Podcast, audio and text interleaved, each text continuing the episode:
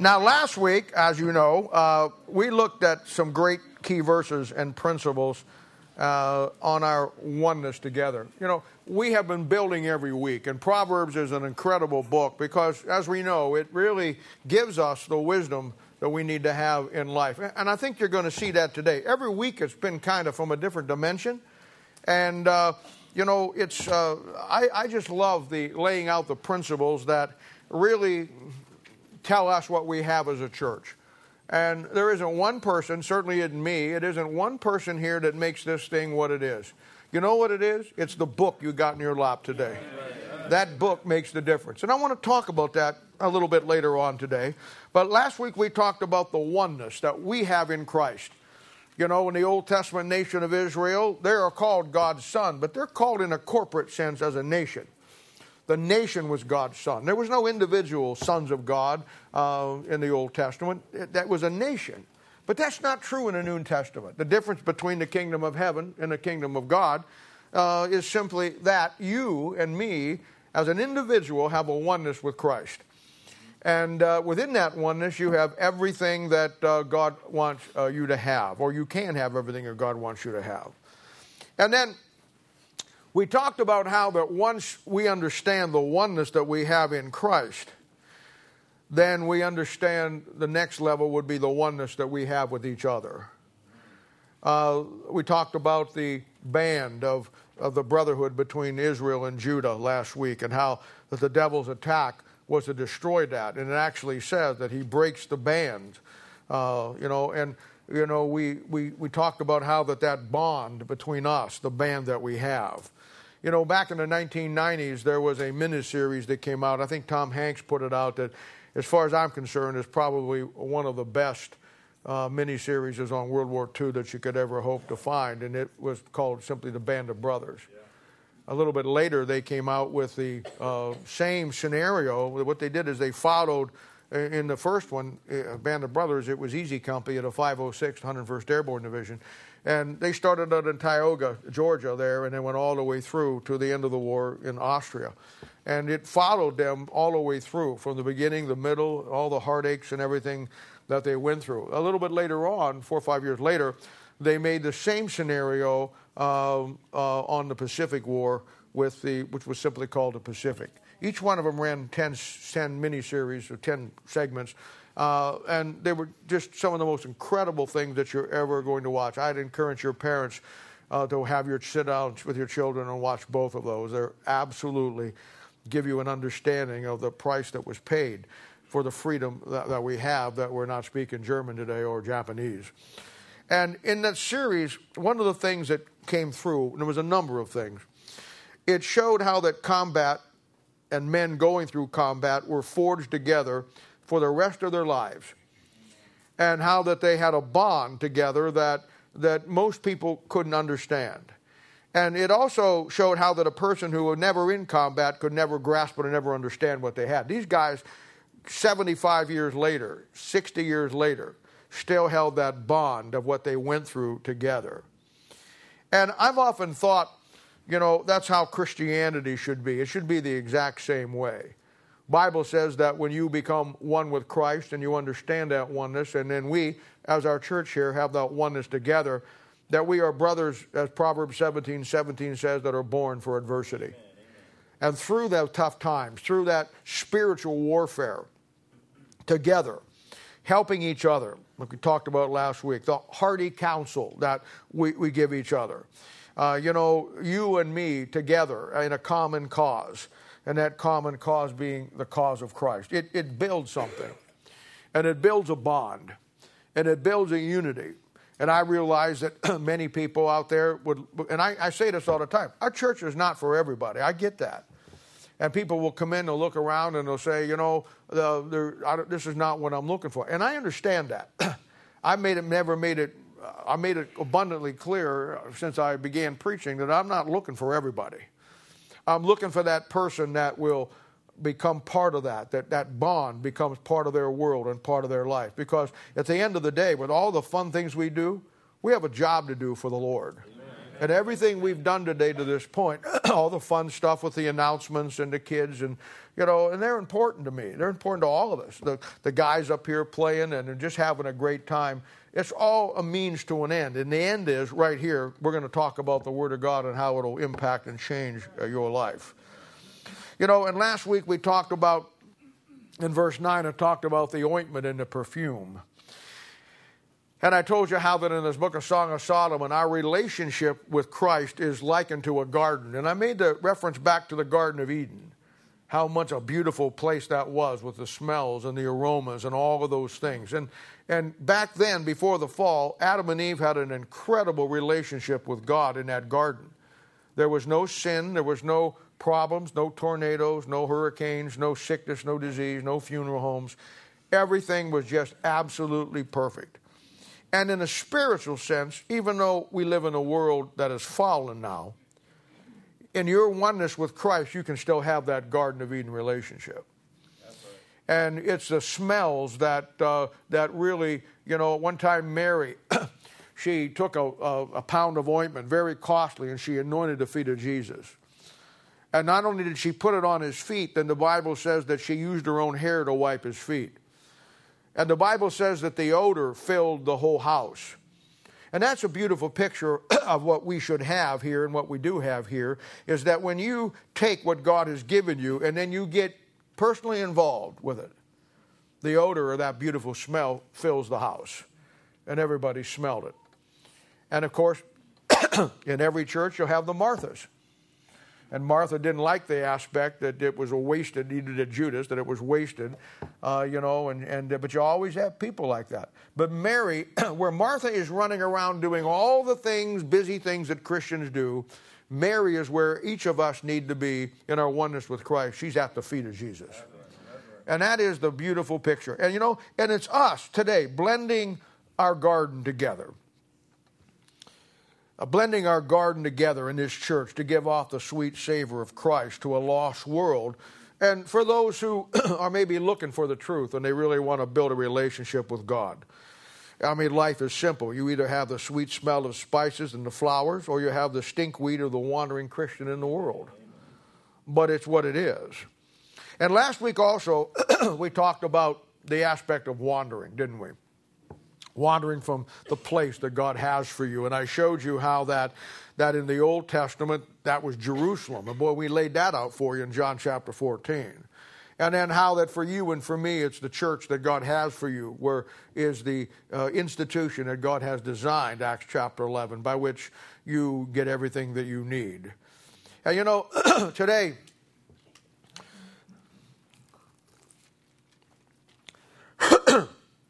Christians are wandering simply because churches are wandering. Churches today have wandered away from the doctrine that made the church great and really is the teachings of the Word of God.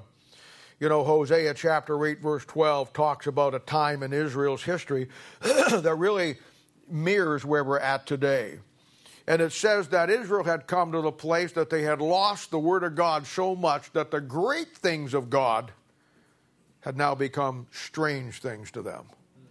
And that is so true of the church today.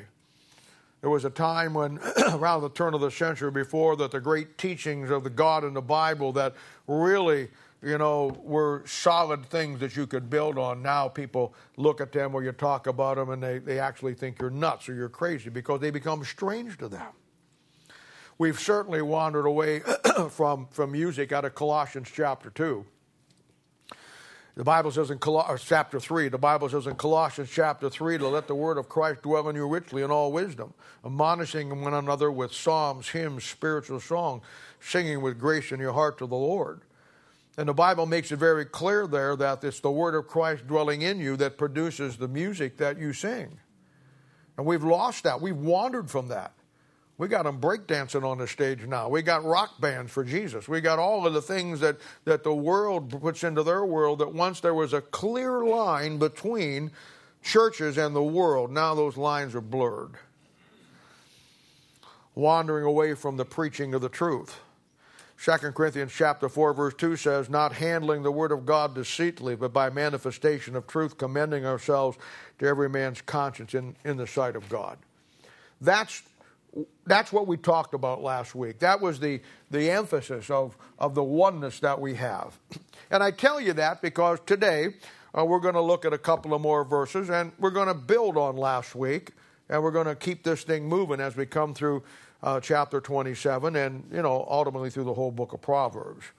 And I want to, for you, put a clear picture together of who we are in Christ and, and our purpose in life uh, once that God has saved us.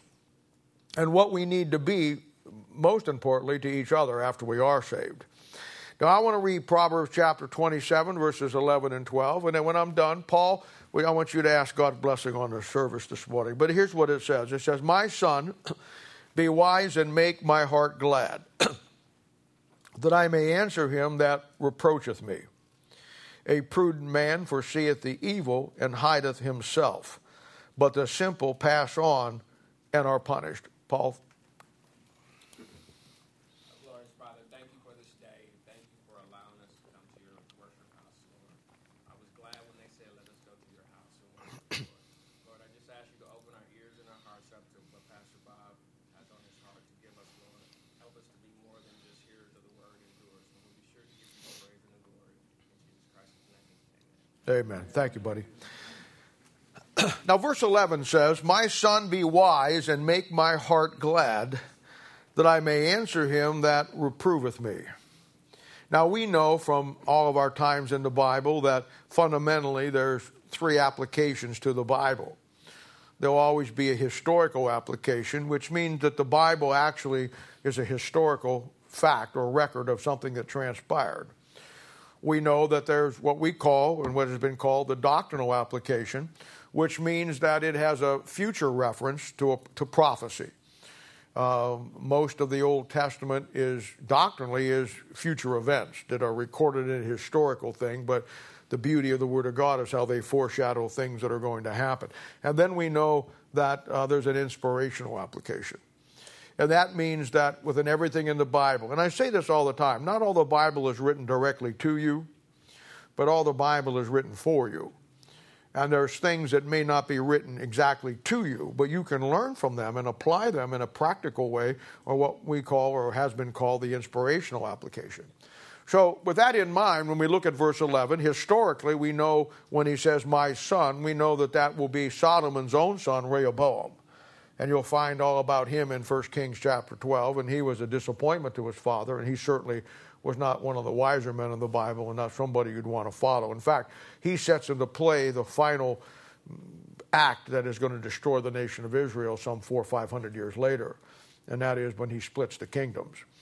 Now, doctrinally, all of this will be dealing with the Jew going through the tribulation period, uh, and you see, uh, as we look down through here, uh, in First Thessalonians chapter five, Second Thessalonians chapter two, certainly in Revelation seventeen and eighteen, in Revelation chapter fourteen and fifteen, you see that this is exactly uh, what is going on.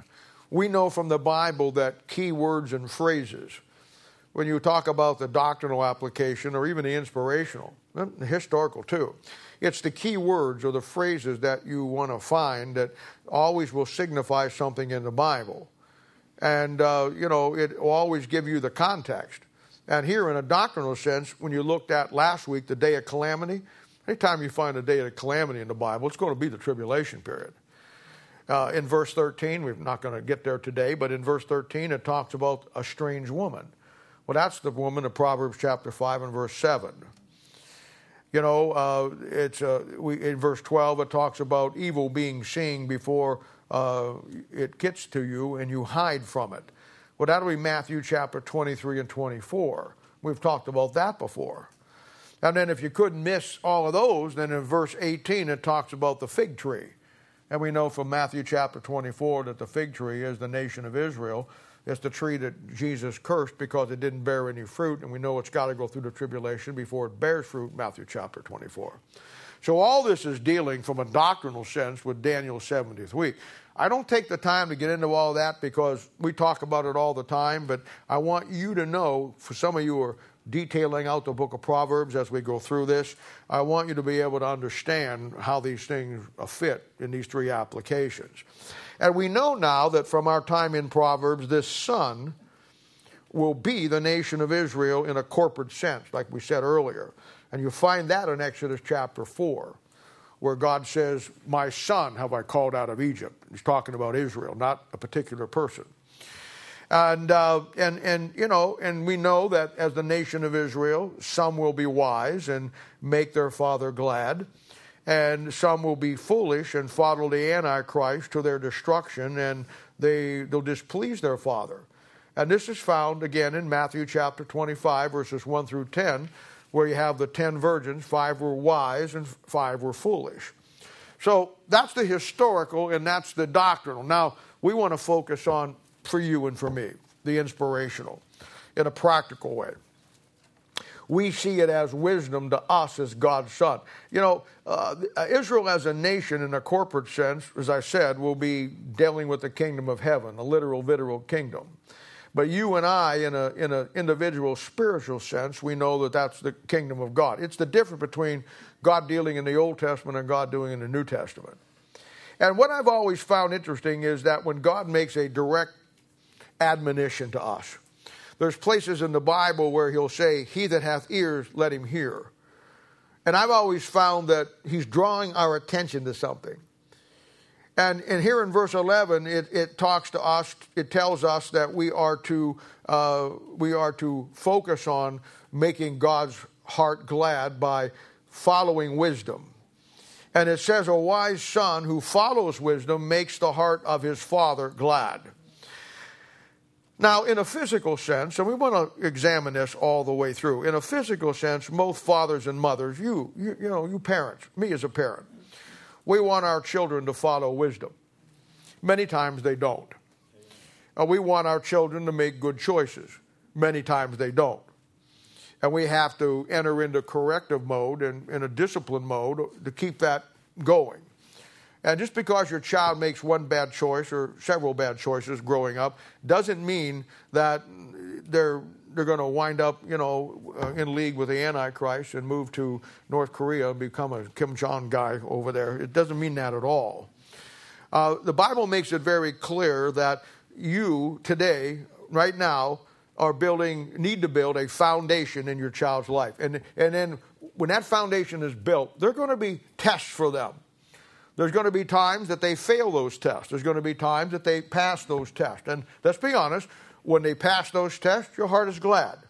When they fail those tests, your heart is sad. It's just life. I mean, it's just the way that it is. But the Bible makes it very clear that we set our children on a course of wisdom or foolishness. Uh, Psalms chapter one twenty-seven verse four says, "As arrows are in the hand of a mighty man, so are children of the youth." Just as a guy can take a bow and arrow and put an arrow in a bow and shoot that at a target and launch it out, it's going to hit a target someplace. We do that with our children.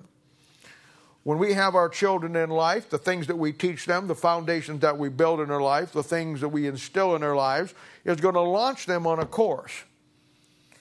And, and I want you to listen to me today, because there is no question in my mind, and there shouldn't be none in yours today, that the great attack of the devil today is on a family. Amen. And the devil wants to destroy your child. And I'm going to say this too. In most cases, there are a few exceptions to this, but not many. In most cases with your child, you got one chance to get it right. right. You may not get two. So you better understand that how important what he's saying here about a wise son making his father glad. Proverbs chapter twenty-two, verse six. We'll get to it as we, uh, well, we already preached on this one. Back in chapter twenty-two, it says, "Train up a child in the way he should go." Um, if you don't mind me paraphrasing here, you'll find this in the Bob's International Version. "Train up a child in the way he should go," or "don't train up and away he'll go." But that's how it works. And a good parent will set his child on a course in life with a good foundation, and then he'll have solid principles of life uh, that lays out before him, that later on others, as he grows up, and God can build on those things. And I told you before, when you have children, you don't, from the Bible standpoint, you don't raise children. You raise rabbits, you raise corn, but you train children. It's a process, and I've given it to you many times, and we're certainly not going to go through it today. The five stages of training for your child that'll bring them right to where uh, you want them to be. And, you know, the church, us, God's true only institution in this life, should be here to help you. Most churches, and I'm, I'm as a pastor, I, I'm, I'm really, it distresses me to even say this, but it is true. Most churches do exist to use you. They want something from you. They're not interested in giving you what you need, but they are sure interested in getting from you what they need. And that never works. Amen. Certainly not biblical. The Bible in Proverbs chapter twenty-two, verse six, is an absolute guarantee that your child will be by your side in ministry together if you build that foundation and build those stages in your life. Barring the fact that they're going to have some issues. I have parents all the time, you know, I, I see them. They're really good parents. They're doing a great job with their kids, and their kids will have a little hiccup or burp, and the first thing, you know, that they think of is they're going to go join a witch cult someplace and be part of the Antichrist. Well, that's not necessarily true. Uh, kids are going to have issues. What is important is don't focus on the issues because they're always going to have them. What is important is focus on what foundation you're building. That's the key. And God, uh, you know, uh, parenting uh, to, the, uh, to your children will be godly parents living the truth first, then teaching the truth second. Most parents will negate the first. They won't live the truth, but they'll, they'll want to treat, teach the truth, and the child sees right through that. If you're going to teach it, you have to live it first. Now, I'm saying you're not going to be perfect and you're going to make some mistakes. I personally think that mistakes are helpful because when you make a mistake, if you're honest and you tell your kid you made a mistake and that's what it builds that bond that you want. When you're a parent, you don't always want to be right with your child. You know, there are some parents that, that, that with their child, their child grows up thinking their mom and dad is never wrong. And you know, simply in life, that's not true. I know in my life, there's been plenty of times I've been wrong. And you've got to have the grace and the ability when you blow it. And your kids, they know you blew it. Pretending that you didn't blow it is not the way to do it. You'll build a better bond and get it together when you be honest with them because they'll feel better of telling you when they blew it if you're honest in telling them when they blew it. And that's just that's just the way it works.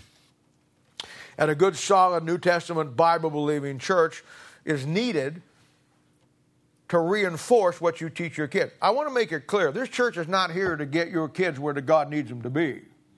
This, now, we have to do that sometimes because parents fail or we get kids that don't have any parents at all, like many of you, and we have to become the spiritual parent. I'm okay with that, and I understand that.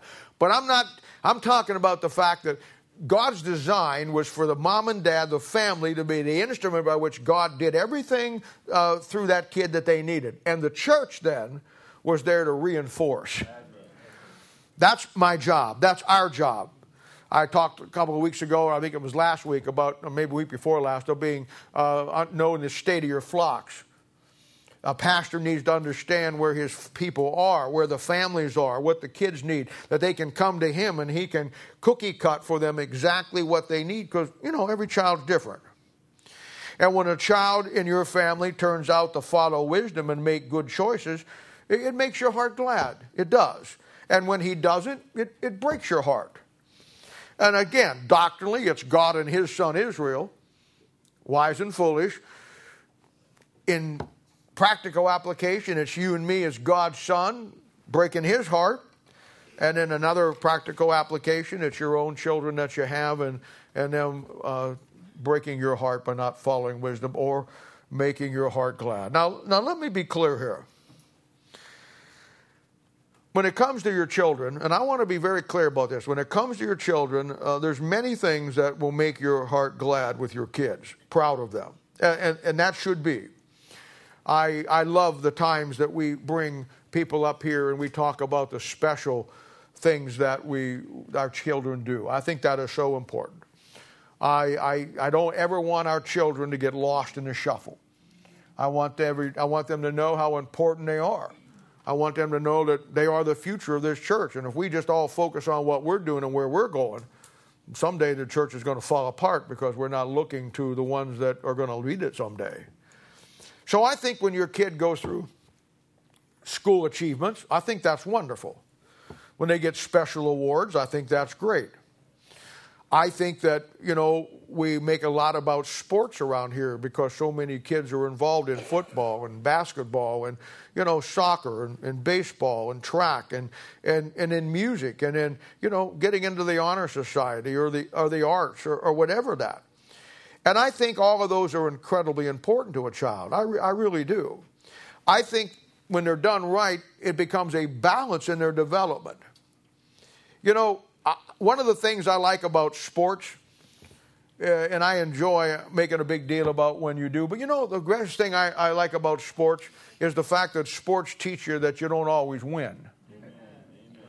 Because we live in a society that we teach that if you don't win all the time, there's something wrong. In fact, that's gotten so bad that in many of the sports things, they want to give everybody a trophy. You know, you come in dead last and you get a trophy for dead last or whatever you do. You know, you know, it's it's like we've lost a lot of values in our society. You know, during the Vietnam War, that was a very unpopular war. I remember flying home and being in an airport in my uniform and somebody would come up and spit on you. Or they'd make fun of you. Guys were burning their draft cards. You guys don't even know what a draft card is.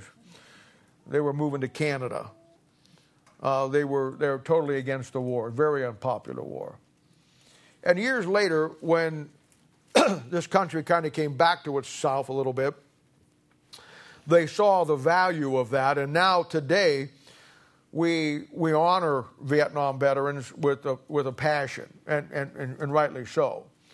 And, you know, Korea was a great forgotten war. Nobody wanted to even talk about that. It came along too quickly after the last big one. And World War Two vets were, you know, were recognized because that war was clearly defined as a, a world war. But Vietnam was lost in the in the shuffle, so to speak. We kind of regained that when we, in the nineties, got into the Gulf War. And now we're over in Iraq and the Middle East, and we're engaged in a war over there. But what we did is we we went so far left in the Vietnam War that we hated soldiers and anybody with the military. Now we've swung the other way. And we've lost a great value. Before, we hated everybody. Today, everybody who wears a uniform is a hero. Yeah. And you know, that's not true in the in the definition of a hero. In World War Two, you served your country because that's what you did. And within that warfare, there were men and women who rose above the ordinary circumstances that laid their life on the line, that went above and beyond. And when they were recognized, those were the true heroes. An old one hundred first guy out of the Band of Brothers one time, he said, heroes, we're not heroes. The real heroes are still buried over in France. And that is so true. But just like we live in a society where we want everybody to win, we live in a society that everybody's a hero. And what it does, it it blurs true heroism. Because true heroism is a sacrifice. You take a guy like Johnson, uh, Corporal Johnson in the Marine Corps in Vietnam. Uh, they're in a foxhole someplace with five or six guys, and a Viet Cong throws a hand grenade in. He jumps on it, absorbs the blast, and, and saves his guys, but gives his own life. That's a hero. But just putting on a uniform doesn't make you a hero. But we've lost that value today. And I think sports are good because of the fact that you kids need to learn that in life, you're going to lose sometimes. It ain't always going to be the way you want it to be. And when the world prepares you not to lose and always to win, you're going to have some issues in life down the road. I promise you.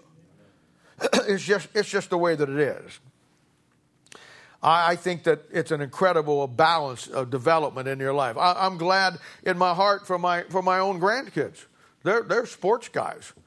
I mean, they really are. I mean, uh, Maddie, Uh, she's in track. Uh, Kenzie's in track. They both play volleyball. Little Macy, she's she's a volleyball player. She's a very good little volleyball player. Uh, I watch them. I watch them run track. I, I think it's I think it's great. I just I mean it really makes I know it makes their parents' heart glad and Barb's heart glad. It makes my heart glad. But it gives them a sense of purpose and a balance. I mean, I like kids who know where they want to go in life. Maddie wants to be a nurse. Kenzie wants to be a doctor. Macy wants to be a veterinarian. I, I think that's great. I got a nurse that can take care of me when I'm old. I got a doctor I can get my prescription pills from, and I got a vet for my dogs. I'm good. Now, I don't know that they'll fulfill all that, but you know what? Your kids need to have a purpose in life. And it's and, and, and that's what I love about the kids here. I mean, I just tell you what, we have some incredible kids. And, uh, you know, I could brag on you all day long. And you can be proud of the fact that your kids do great things. I mean, I think it's good for them. They need to have that, that you're proud of them and you're actually happy with them. And I love when they come up here and, you know, Colton hit a home run. His sister hit a home run. You know, Joe's boy hit a home run. Everybody gets up here, and I think that's great. And I think that those things are really important. And I think that when you, you get an award like the Arts Award in the Honor Society, or you get your, you know, your lawyer gets you out of your D W I, I think those are wonderful things.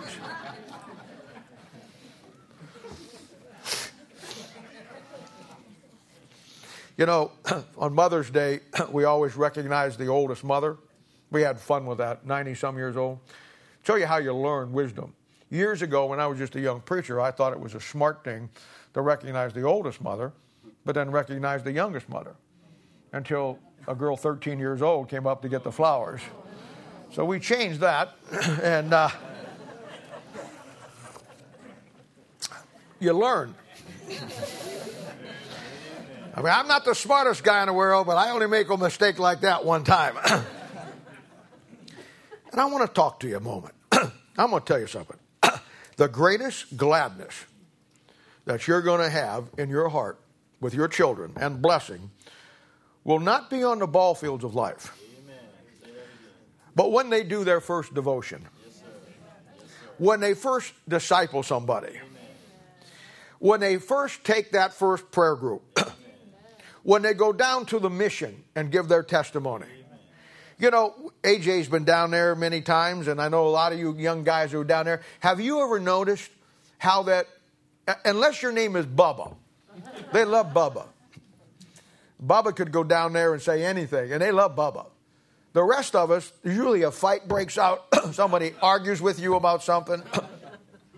Not when young guys go down there.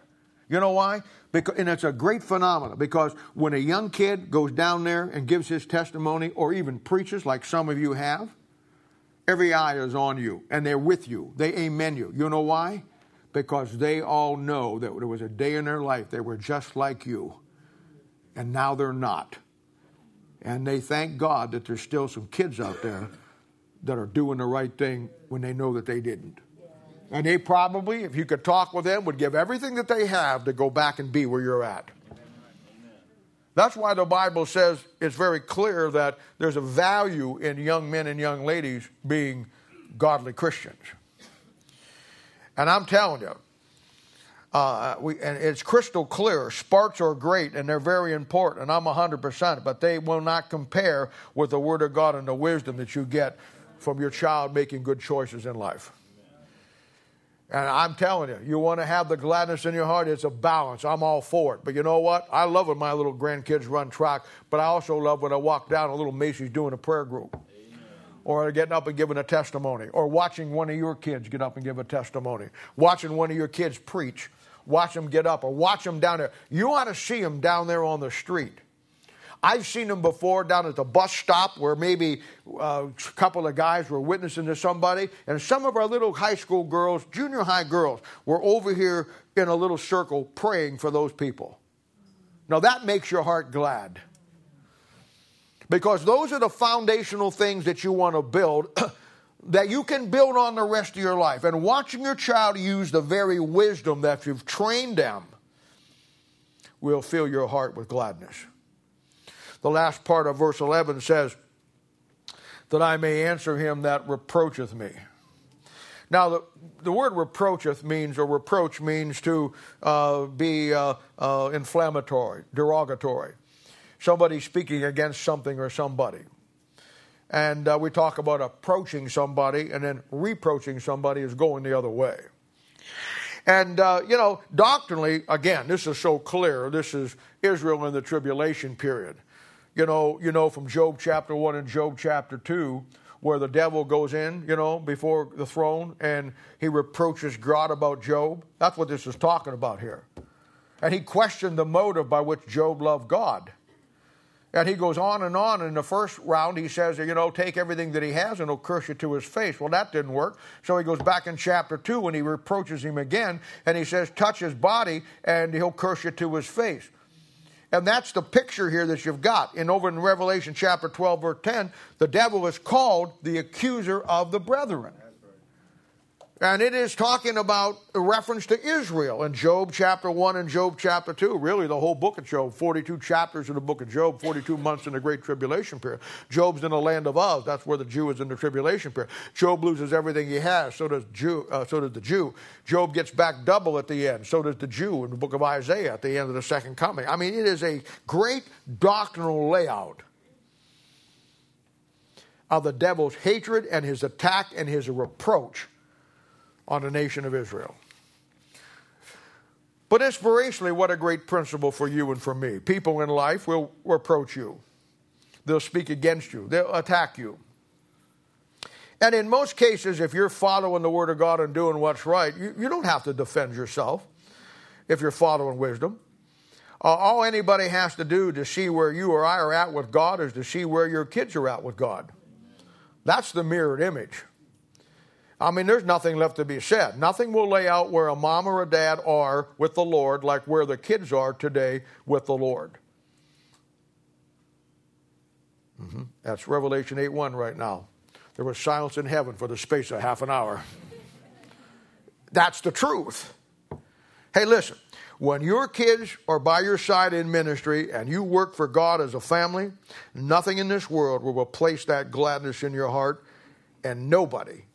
Nobody can legitimately reproach you for it. You know, I've often said, I've said this for years and years and years, that I have no excuse if I lost my kids to the world. I can't tell you, you know, the joy of, of what God has given me with my, with my kids and, you know, and my can kids. I mean, I thank God every day for the husbands that, you know, because my daughters needed good husbands. They'd be a handful. No, they can't. I mean, there's times you need to throw them down the cellar steps. I get it. uh, and I'm telling you. And I, you know, I thank God every day for the, the husbands that they gave them. They they know how to deal with my girls. And I told them when we got married, and then they got married, I said, look, and they're a handful, and here's what you got to do. And I, I thank God for it. I mean, uh, you know, and I've seen families where, you know, you thought you got a Boaz, but you wind up got a dumbass.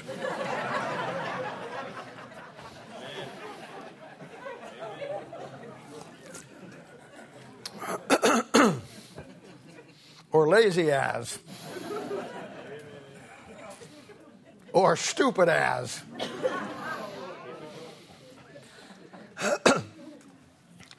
If I died right now, and I'm not got a death wish or anything, I'd like to stick around for a little while. But if I died right now, one of the things that I'd be absolutely content with is the fact that, that I know that my family will carry on any ministry that we have. And uh, they'll be here. And, uh, you know, they won't always do it the way I did it, just like you won't do it when I'm gone. Some of you will have to take over responsibilities. You won't do it the way I do it. Uh, nobody's looking for that. I'm just looking that you do it. Amen. Amen. But we work as a team. I'm working on three generations now. I'd like to stick around for four or five. I probably won't, but, but I, you know, and I've watched that in your families. I've watched some of you guys and gals come in, and you're... Your history before you got here was not where it needed to be. When you came here, you saw the valley of the truth, and now you are breaking that cycle within your family that you're working on your first, your second, and you're going to make sure that from this point on, your family generations are going to be everything that God wants them to be. Now, guys, let me just tell you something. I'm going to be very honest. I'm saying this to every guy here. Don't take credit for it, because most of it will go to your wife. She'll do the work. Amen. While you're out evangelizing the world and leaping tall buildings that are single bound and going faster than a speeding bullet, they're the ones that are home taking care of the kids, right, giving them that foundation. I get it. Praise the Lord for it. Uh, but I have personally no excuse if I would have lost my kids to the world. And I want to give you two reasons, because I think there are two reasons that you need to understand this morning. First of all is the Word of God. The Word of God is likened to salt in the Bible.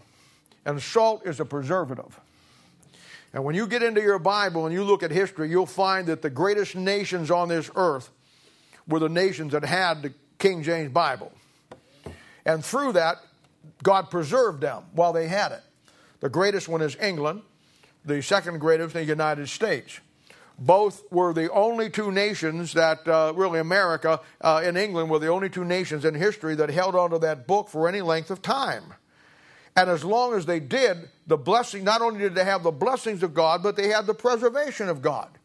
Hey, in fifteen eighty-eight, Spain wanted to come up and take England back uh, under Philip of Spain. And she wanted to make England a Roman Catholic state again, which she once was, but they broke with Henry the Eighth. And so what she did is, England didn't have a navy, and, and Spain, Spain did. She was the greatest nation on the planet, and she had a great armada. And she swung up into the English Channel to take England, who had the book, and who were God-fearing people, and God was going to use them uh, in just a few short generations to take the Bible around the world four or five times. But the devil's bringing his group up, and he's going to take them. And right in the English Channel, without a navy, without any def- a way to defeat them, God whipped up a hurricane in the English Channel and sank the whole Spanish Armada. You know why? Because they had a book, and God will preserve a nation as long as they have that book. Amen. This is why America was the greatest nation for so many years. This is why England was so great. This is why they said that the sun never set on the English soil. And she's a little island nation over there, and yet she had the whole world under her. Why? Because God preserved her. And the Word of God is like salt. In Matthew chapter five, verse thirteen, says that the salt, if it loses its savor, and that's what's happened. Salt is a preservative. It preserves a country, it'll preserve you, and it'll preserve your family. But if the salt loses its savor, if it ceases to be the preserving aspect, then you're in trouble. That's right.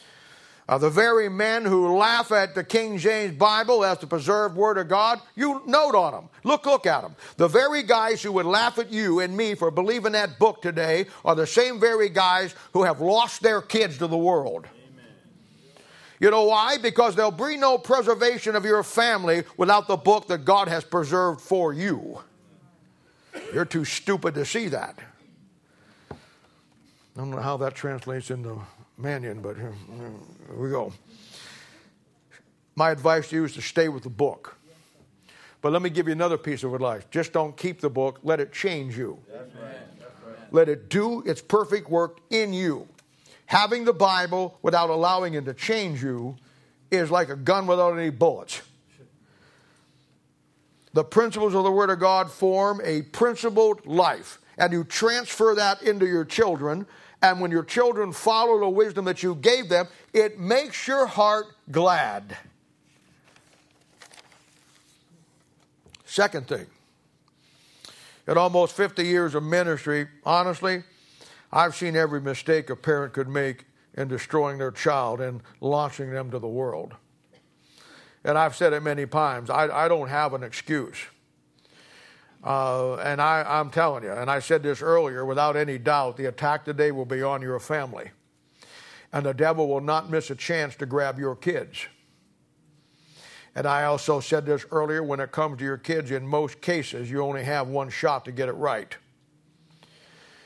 The last thing you want to do when you're flying an airplane, when you're coming in for a landing, is you want to do what they say, and you know, you don't want to get a, you don't want to get behind the plane.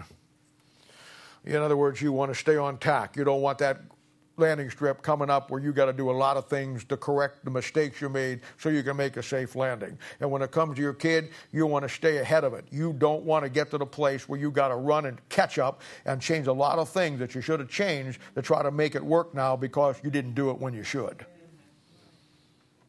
I'm just telling you. And I've seen many times over the years, parents will drive their kids right up to the devil's front door and let them out. And then, and then wonder about what happened. Now, you know, in a, another spiritual application of this, along with that, but as your pastor, you know, I know I'm a spiritual father to many of you, just like Paul was to Timothy. And I, I, I look at you young couples and all the new babies. And I look at you midlife parents who have come in now. Maybe your kids are, you know, they're eight or nine or ten or maybe even they're teens. And you've now realized the power of the Word of God and you have corrected your life and you're going to put it together and you're doing everything that you need to do. And, uh, you know, I've watched you get it. And how through the Word of God, you know, uh, you recognizing that it's preserved Word of God for you, you're seeing it work through your family. Now, I'm not saying you don't have some issues you got to work on. But I want to say that I saw the change in you. I saw you come in who didn't care anything about it or loved God but didn't have any truth, didn't have any principles, didn't have any guidelines in life. And suddenly it's like somebody turned the lights on in your world. And now you see the truth, you see what it needs to do, and you've made the corrective steps in your life. And I've seen you in your spiritual growth. I've seen your spiritual wisdom develop. And I want to tell you, as your father in the Lord, it fills my heart with gladness. Amen. To see you and your kids coming right along, that in this church we can, as I've said all the time, lose not one more kid to the world. That's right. That's right. You got it. And, you know, as your spiritual father, it makes me glad. And I, I'm telling you, you know, you're going to have some issues with them. Sure you are. Most parents don't have any accountability system with their kids. They don't have any foundation they're building. They certainly don't have a church that cares about their kids. You have everything here that you need, that if you do your part, Proverbs chapter twenty-two is a guarantee in your life. Yeah, that's right, that's right. Hey, let me tell you something. Over the years, some of the most hypocritical, sanctimonious, judgmental, unforgiving Christians in this world who approach you and judge you, and they have lost their whole families, and you still got yours. Remember I said last week that God will not only always give you enough for what you need, but He'll always give you some leftover baskets. And those leftover baskets will be for your kids. All right. So you want to stay with the book. For it will stay with you and it will preserve you and your family. But again, you want to allow it to change you. Just staying with the book, having the book, coming to church without the preaching and the teaching in the book impacting the change in your life does nothing. God's got your back when nobody else does. And believe me, I'm one hundred percent sure of it. You take care of him and his book, and he'll take care of you and your family. But the key is change. That's right. You have to allow that book to do in your life first what God intended it to do. Verse twelve says, a prudent man foreseeth the evil and, and hideth himself. But the simple pass on and are punished. Now, Uh, doctrinally, quickly again, so you can get this down. Obviously, this is the tribulation context. The simple ones here will be found in Proverbs chapter five and Proverbs chapter seven. Bible says he's a he's a young man void of understanding, and he gets hooked up with a strange woman, which we know is the Roman Catholic Church, through Ahab and Jezebel, and he gets destroyed. That's Revelation chapter seventeen and eighteen. Uh, he's the fool in Proverbs. He has no understanding. But the prudent man, the wise man, sees it coming. This will be the man of Proverbs chapter two who gets the knowledge of God. The prudent man, he sees it coming, Matthew chapter twenty-four. He gets out of Jerusalem and he hides in the rock city, Sela Petra, runs into the wilderness, Revelation chapter twelve. And there God has a place for him and preserves him and takes care of him. And this is talked about and laid out in many places in the Bible. And it will be the basis for the book of Proverbs. In a doctrinal sense, the wise man and the foolish man. Well, all right, get that out of the way. Now let's get to it for you and for me, because there's some great things here. Simply, for the Christian, having the ability to see what's coming before you have to face it. You know, I feel terrible about the the tornadoes that have swept this country, especially in in Kansas and, and even in Missouri. And I watched last week as just out of nowhere that monstrous E four tornado come in and destroy those those people's lives and home. I, honestly, I, I can't think of anything that is probably more devastating, other than maybe losing your family, being killed in it. But coming back and seeing everything that you had in your house gone, everything that you valued and treasured just scattered all over the place. And yet I marvel at the fact that that no one was killed. Exactly. We had some people injured, but no one was killed. And most people don't think about why that is. That's because, as the weather forecasters told us, that most of these people had forty-five minutes to get ready before that tornado hit. The radar, they call it Doppler radar, showed them the tornado, where it was coming, when it was going to come, the direction it was coming, and they have models for these. And they knew exactly when it was going to hit. In fact, many times you'll see it on your T V. It's going to hit here at seven fifteen, here at seven thirty, here at seven forty-five. It right down the line. They can predict it, and nobody got killed because they had forty-five minutes warning that something bad was coming. I haven't thought to myself, you know that's exactly what the Bible will do for you in the principles? You know why you don't have to get destroyed in life of this world? Because the Bible is your radar unit. I've seen planes try to land, you know, and uh, in the and I've been on planes, and man, they're coming down through the soup that is absolutely scary to me. I mean, I'm hoping this guy on the other end knows what he's doing, because you can't see a thing, and they're right on course, and all of a sudden, fifty feet off the ground, they break out of the soup, and there's the runway right there. If you didn't have that radar system, if you didn't have that thing going for you, I want to tell you something. You'd never be able to land. If you did, you'd be smashed into the ground. Those guys can be up there and tell that guy how high he is, where he's going, where the runway is, turn left, turn right, stay on course, you're in the glide path, you're over the outer markers, touchdown. You know, in life, the Bible does the same thing for you. When the fog of this world, you can't see through it, and you're trying to get your feet on the ground and you can't do it, you know what the Bible does? It'll be that radar unit that'll absolutely tell you where you're at and where you're going and what to do when you can't see what to do yourself. Yeah. You know, they got sonar in submarines.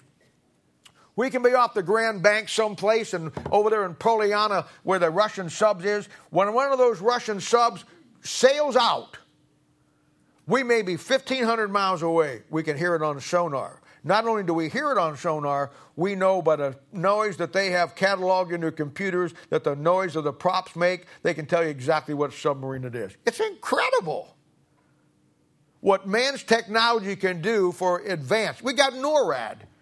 NORAD is up there in Alaska, and they're all around the place, and they got these early warning systems that if the Russians ever launched a bird or they ever a plane, I mean, they'll know it long before it ever gets there. It's absolutely incredible, and yet the Word of God does the same thing for you.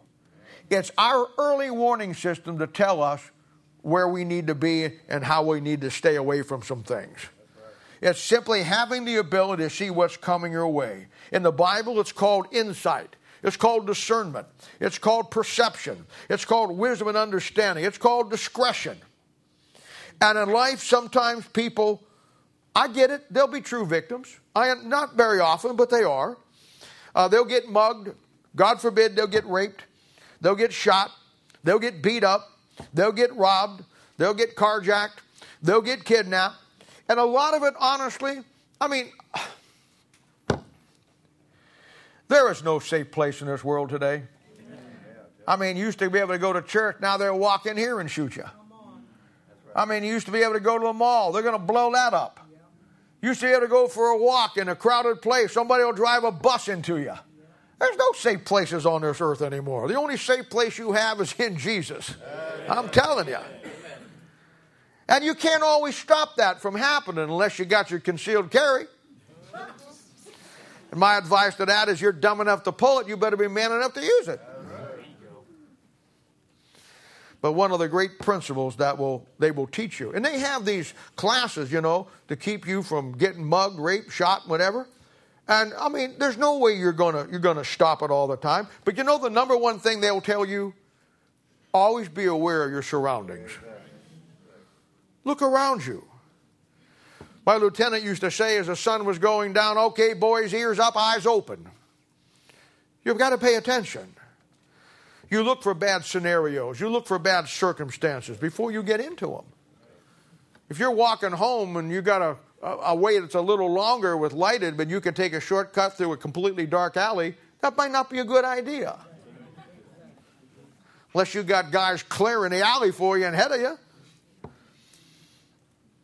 And, and, and you and I, as the child of God with the Word of God, we, we, we have. We should, we should be able to see what's coming to avoid it. I always teach you, look behind, look around, and look ahead. See what's behind you, look what's around you, and look what's coming your way. I mean, the man who can clearly remember the course of history can easily predict the course of future history. Are you kidding me? And the Bible will, will, will have every issue, situation, scenario that any man will ever face laid out for you uh, with all the warning signs. I mean, First Corinthians chapter ten talks about the fact that these things are in samples and examples, and they're our admonition for us. I mean, you can look at Adam and Eve, and you can find out why, the, how the devil is going to attack to take your Bible. You can look at Cain and Abel. You can look at Jacob and Esau. You can look at Abraham and Sarah, Joseph and his brethren, Abraham and Lot, Lot and his kids, Lot and his wife. There's your family for you. And the great principle there is, you know what? Changing geographical locations don't solve your problems. I want to tell you something. The problem wasn't getting Lot out of Sodom. The problem was getting Sodom out of Lot. Right. But that required change. Right. See, we want to run from church to church, from place to place, and all. But what we don't want to do is stay one place and change what's wrong with us. Amen. See? Right. No, no. Amen. That's the Lot family syndrome. And, and study it, how that worked out. You got Samson. You got Jephthah. You want to find out how to lose your kids? Study Jephthah. You got Hezekiah. He's a good one. He got a disease in his feet. Walk with God. Instead of going to God, he went to the psychiatrist. And he got killed. He died. You got Solomon. You got David. You got Israel in itself. You got Peter and Paul. I mean, it's endless. And we, we won't learn from them, and we certainly won't allow what we see, knowing that it can come our way, change us.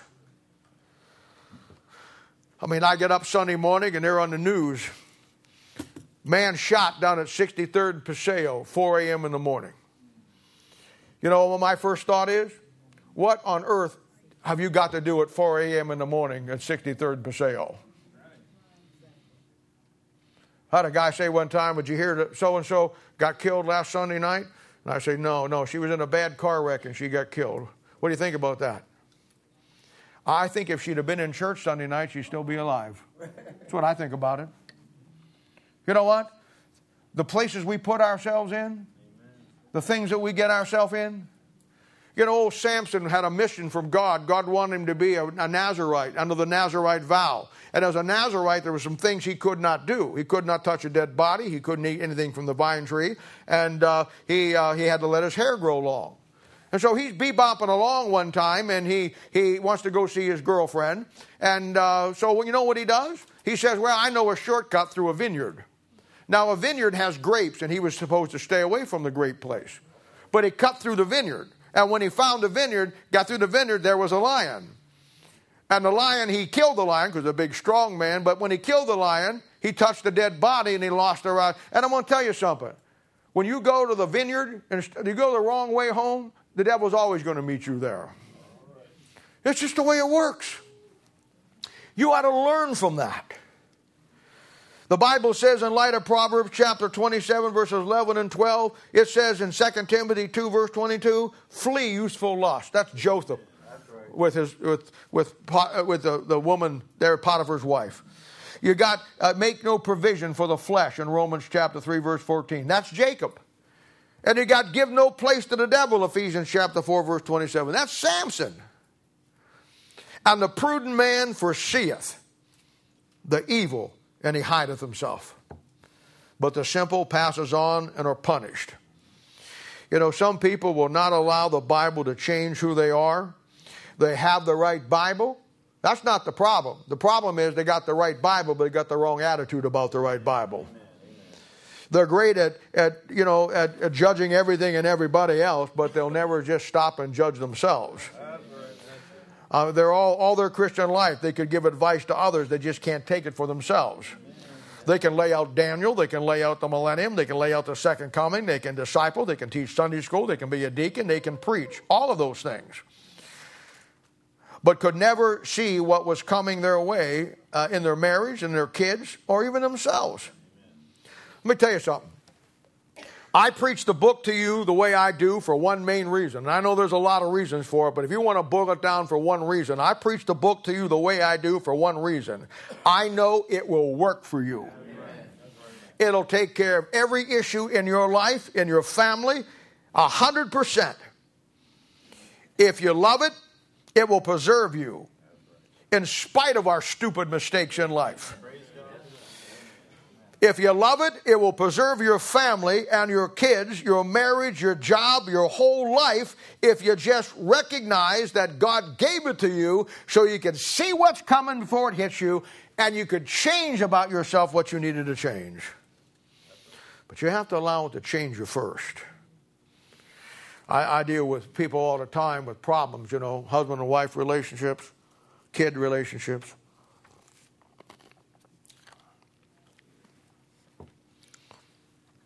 And I've sat there while the woman wanted to complain about the husband. And I'm not telling you, the husband was an idiot. And then he'd start off, and I'm telling you, she was an idiot. They both were right. They're just approaching it the wrong way. And I tell them, I said, look, ma'am, you're never going to, you're never going to, you can you can be who you are and, and do what you said today and have an attitude to him all your life. And, sir, you can have an attitude to her all your life. But I'm going to tell you something, that will never change anything. You want to change your husband, ma'am? Then change yourself. Sir, you want to change your wife? Quit rambling on her and change yourself. Because fixing any problem is not you fixing the other person. It's fixing your problem. And going into any situation in life that you and I don't think we don't have issues that need to be changed, you are fooling yourself. And I'll tell you something else. You want to fix your kids? Quit blaming it on everybody else. Quit saying, well, my kid, you know, he's the way he is because he got hanging out. I had a couple one time, they had a, both had boys, and they were just, you know, worthless kids.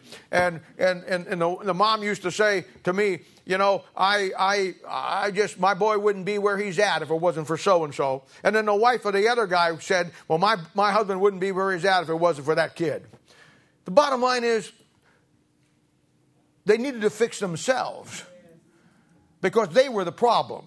You can't go through life blaming your children's mistakes on somebody else. You know where it starts? It has to start with you. It has to start with you. You want to fix your kids? Fix yourself. And God take care of the rest. I've seen moms and dads. Boy, have I seen this. I've seen moms and dads make a mess out of their kids.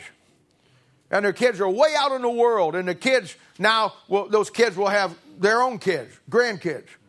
And they'll be totally want nothing to do with the little grandkids.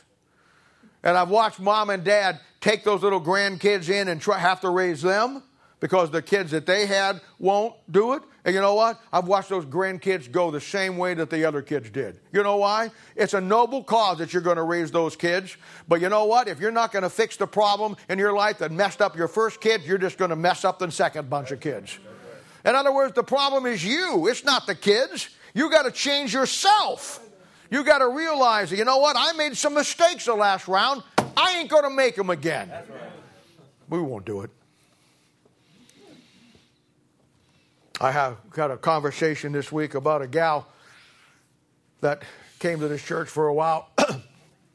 it, it's immaterial, but you know, she was a she. She was someone who was she was she was looking for um, somebody just to.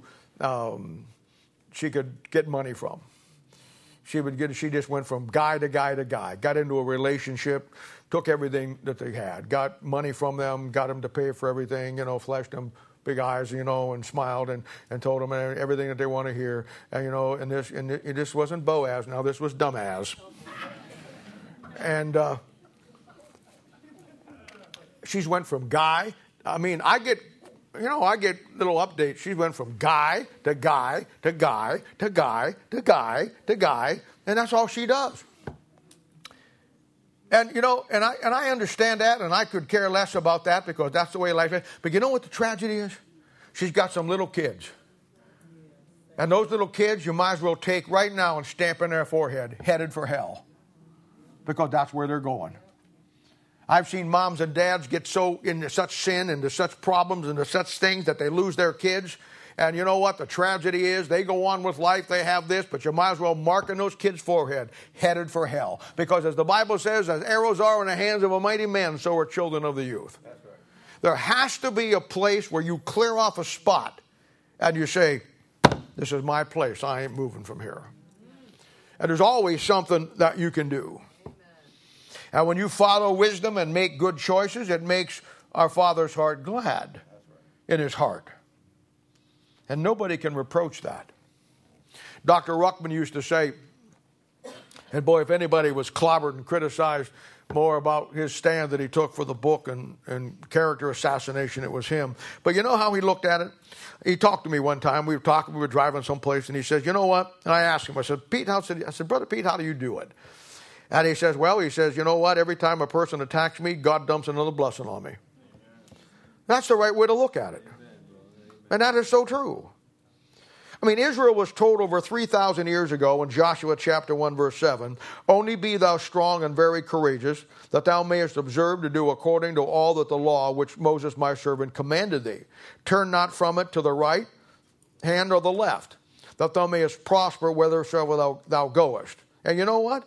That, that's still in force today. You stay the course, you stay in the book, you do what's right, you let it change you, you got nothing to worry about. Somebody said one time, well, I'm even worried about even young couple got married, and they said, you know, I'm even worried about even having kids with the world the way that it is, how wicked it is. I want to tell you, the world's always been wicked.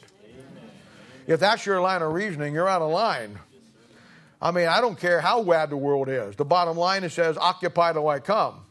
I don't care how bad the world is. The end of the day is, you know what? The Bible is still the Bible, and it'll, the, the wickedness of the world will never outdo the Bible. Amen. And whenever you do the Bible, the Bible will preserve you no matter how wicked the world gets. And personally, I don't think it's any wicked, it's wicked now than it was back in twelve hundred. I mean, back in twelve hundred... when you believe the Bible, they cut your head off. They put you on a rack. They put hot irons in your eyeballs and cut your tongue out. Anybody getting that today? Sometimes people just want an excuse not to do what's right.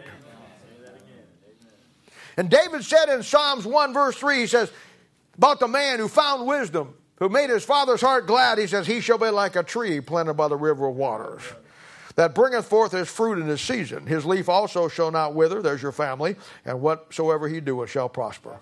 And then he says in the next verse, what a great word, the ungodly are not so. Doesn't work for them. That book and you requires three things. Really four things. But the first three all start with L and match up. The last one doesn't, so we'll just throw it in. The first thing you got to do is you got to love it. That's right. Second thing you got to do is you got to learn it. And the third thing you got to do is you got to live it. And when you love it, and when you learn it, and you live it, it'll change who you are. It'll change everything about you. And it'll preserve you and your family and your life. And it'll make the far, far heart of your father glad. And I'm telling you, the greatest thing that God ever gave you, anybody ought to be able to figure it out, because it's the number one thing the devil wants to take from you is the Word of God. And that book God gave you because he knows it's salt, and it'll preserve everything about you. It'll preserve you, your family. It'll preserve your ministry. It'll preserve anything that you've got in your life, because that's what the book does when you love it, you learn it, and then you live it. Well, we'll hold up there.